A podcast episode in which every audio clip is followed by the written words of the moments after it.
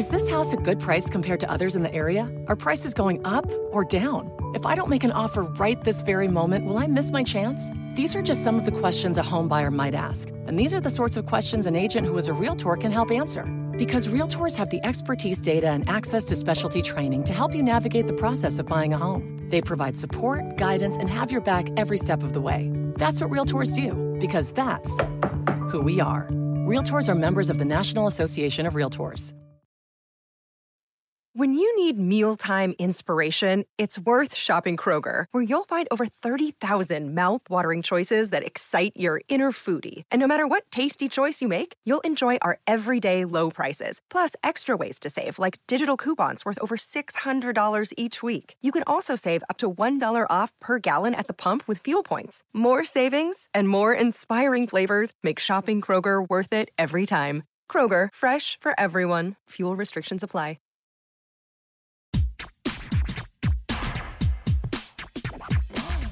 Grammar Girl here. I'm Mignon Fogarty, and you can think of me as your friendly guide to the English language. We talk about writing, history, rules, and cool stuff.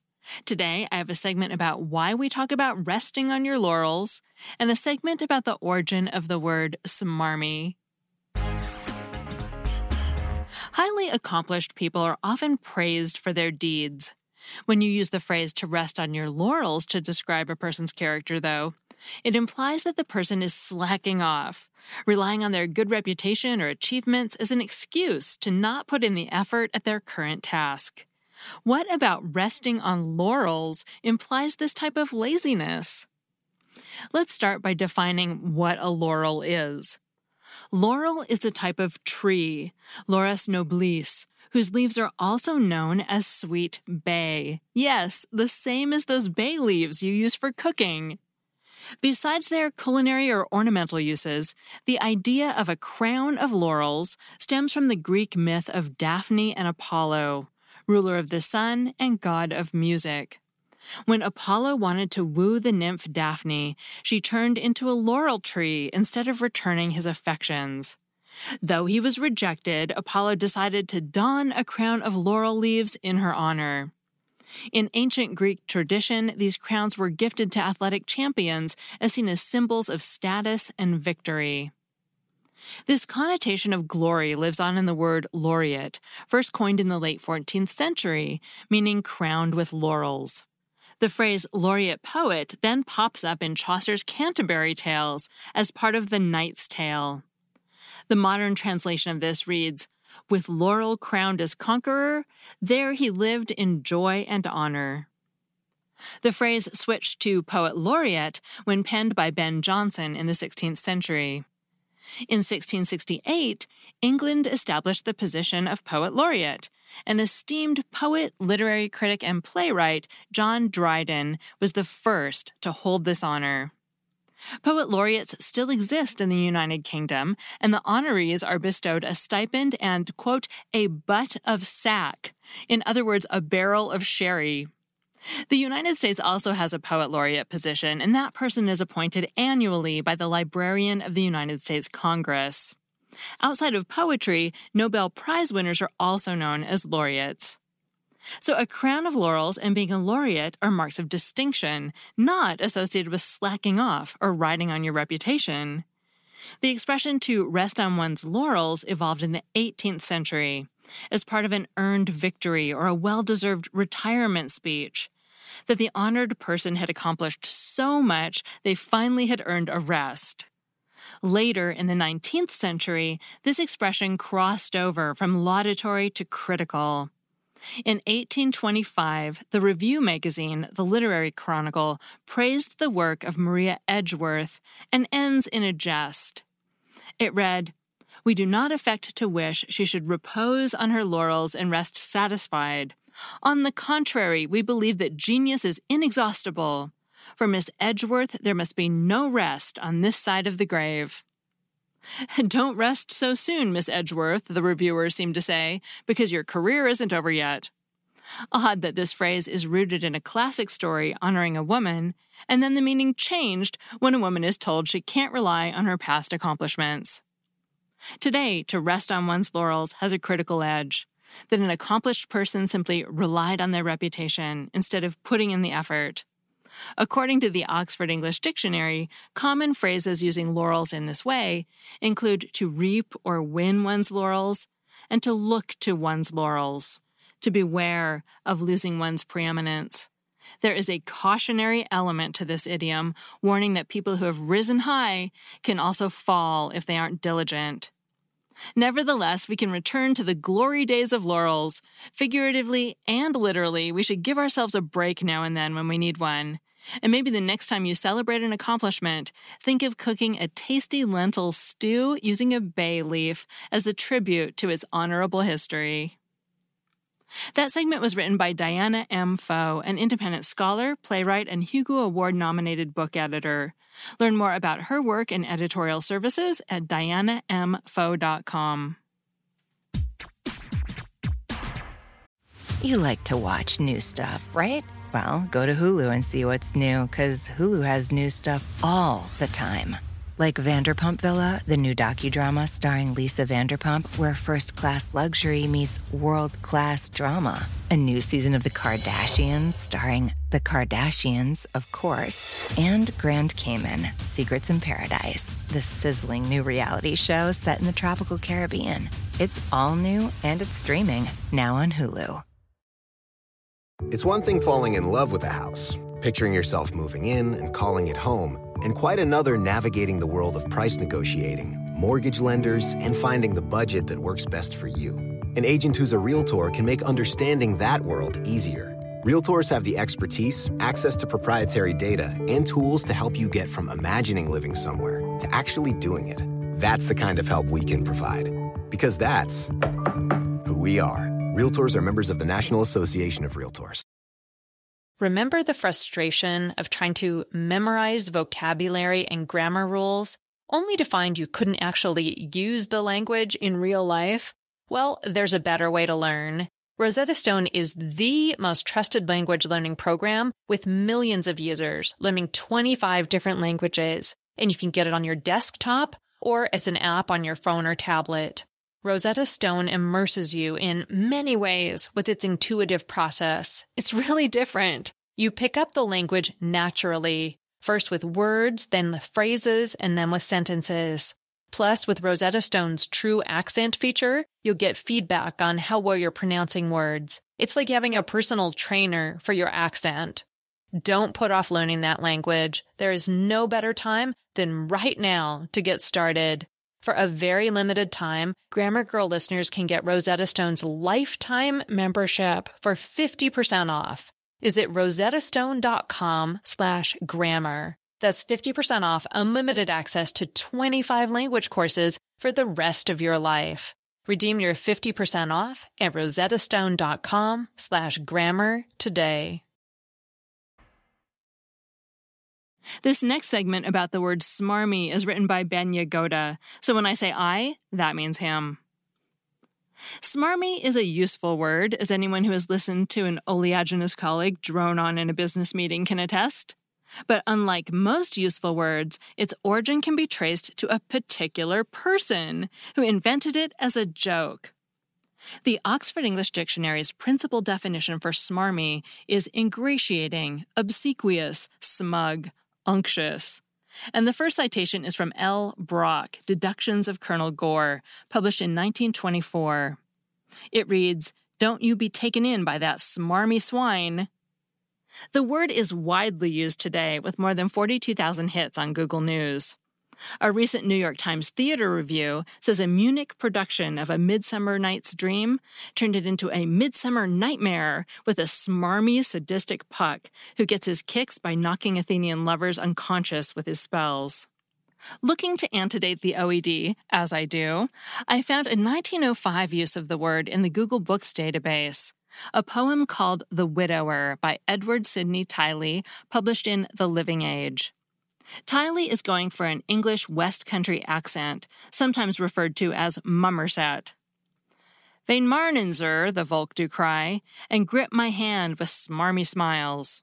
A middling warmish man be I, and that's enough for Jack and Giles. I show my carn and make my sail, and give good day and get the news. And then test come a cup of ale, for zartin, sir, you don't refuse.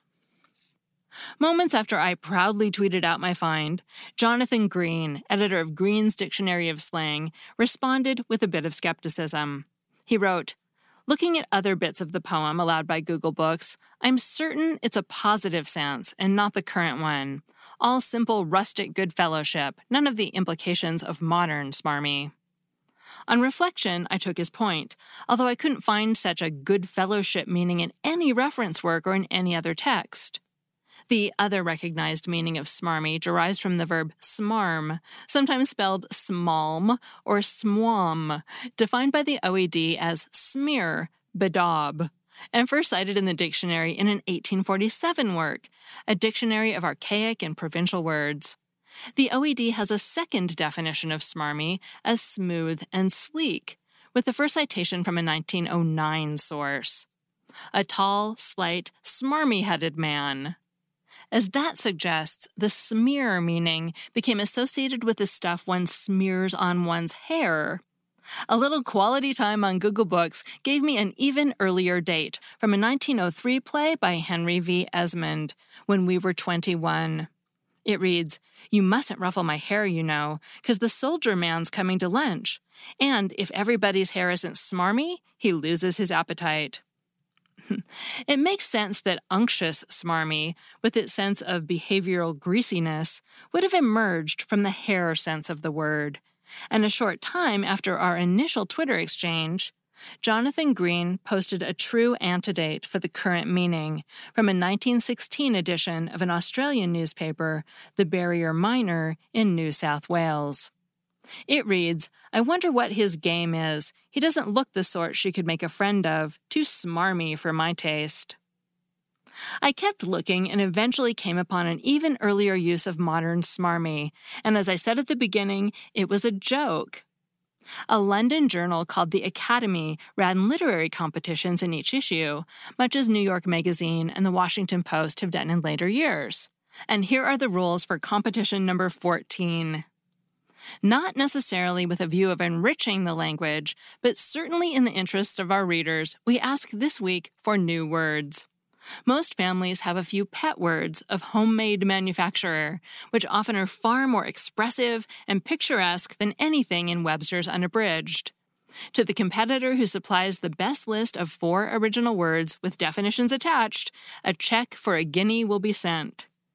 Using Google Books, I found an article about the results of the competition, including a list of some of the best responses, and the list included smarmy, which was described as saying treacly things which do not sound genuine.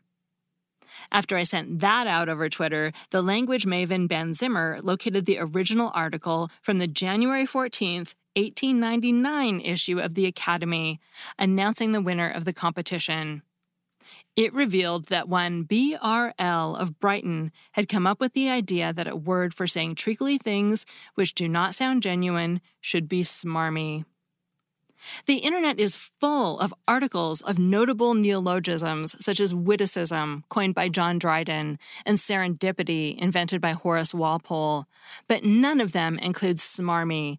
And the very fact that BRL's humorous definition in a literary contest should eventually have become widely adopted, even as other winners, including Skreel, to feel the sensation produced by hearing a knife edge squeaked on a plate, scrungle, the feeling of hearing a slate pencil squeaked on a slate, and glucksy, an adjective denoting the quality that is not quite oily or creamy or glutinous, but something of each. The fact that all these disappeared, but that smarmy has become widely used, I find amazing. And I hope that doesn't sound smarmy. That segment was written by Ben Yagoda, author of How to Not Write Bad, About Town, The New Yorker, and the World It Made, and many other books. You can find out more about him at benyagoda.com and on Twitter. Finally, we collect our own interesting invented family words here, and we call them familect stories. Familect being a blend of the words family and dialect. And today I have two from Christine. Hi, Grammar Girl. Christina Arnold here, calling from beautiful Denver, Colorado. Our whole family four loves your podcast, even my 10 year old son, Jackson. My daughter says I talk about you so much that she's making me a Grammar Girl costume for Halloween. How's that? I'm calling to tell you two stories from our Familect. First story this term entered our family when my daughter, Maddie, was three or four years old. To pass the time on road trips, our family has a history of working together to whip up tall tales. We each contribute to these silly stories by taking turns adding made up details, characters, and actions. When Maddie was three or four years old, she started grasping abstract thinking and more complicated language skills so that she eagerly tried to take part in our story making fun. But she got lost in the rapid evolution of the story. She started crying and screamed, Stop! I'm confused! Which is a combination of fun and confused. This word perfectly described her feelings of excitement, fun, and confusion. We continue to use this word to this day. It's perfect. Our second story comes from me. When I'm tired or post migraine, I have a hard time finding the correct words, which is to the delight of my family who love to make fun of me. For example, I'll say that I want frosted flakes when I mean frosted mini wheats. Or I might say, Did anyone do the dishwasher when I meant, Did anyone do the laundry? On one particularly long day, I was describing a wild happening of a friend, and I explained, This is ridiculous, which was a combination of crazy and ridiculous. Ridiculous. In summary, sometimes we don't have immediate access to the perfect word to describe a very specific mood or emotion. In these instances, we just make up a word. Fun-cused is a combination of fun and confused. Ridiculous is a combination of crazy and ridiculous. Feel free to use. And if you can tell us what type of mistakes that are, these are, that would really help us out. We suspect ridiculous is a portmanteau. Not sure if we're saying that right. And fun-cused is an eggcorn, but maybe it's a portmanteau too. Keep up the great work, Grammar Girl. Thanks, Christine. I would call both of your words portmanteaus, and another name for them is blends, because they blend the beginning of one word with the end of another. An egg corn is when people replace the right word with a different word that sounds the same and that makes logical sense in its place. Fun-cused isn't a word with a similar meaning. To me, it just seems more like a blend of fun and confused. And in case you're curious, portmanteau is French for a type of suitcase that opens into two parts. Lewis Carroll gave portmanteau its newer linguistic meaning in his book Alice Through the Looking Glass. And thanks again for sharing your family's words. Also, people have dressed up like Grammar Girl in the past for Halloween, and I love to see the pictures. So if you really do it, or if anyone else out there does it, please post your pictures on social media and tag me so I see it. And if you want to call and leave a voicemail with the story of a word or phrase your family and only your family uses, the number is 83321-4GIRL. I'm Mignon Fogarty, better known as Grammar Girl. You can find articles that go with each podcast segment at my website, quickanddirtytips.com. And you can find me on Twitter and Facebook as Grammar Girl. Thanks to my producer, Nathan Sams. And that's all. Thanks for listening.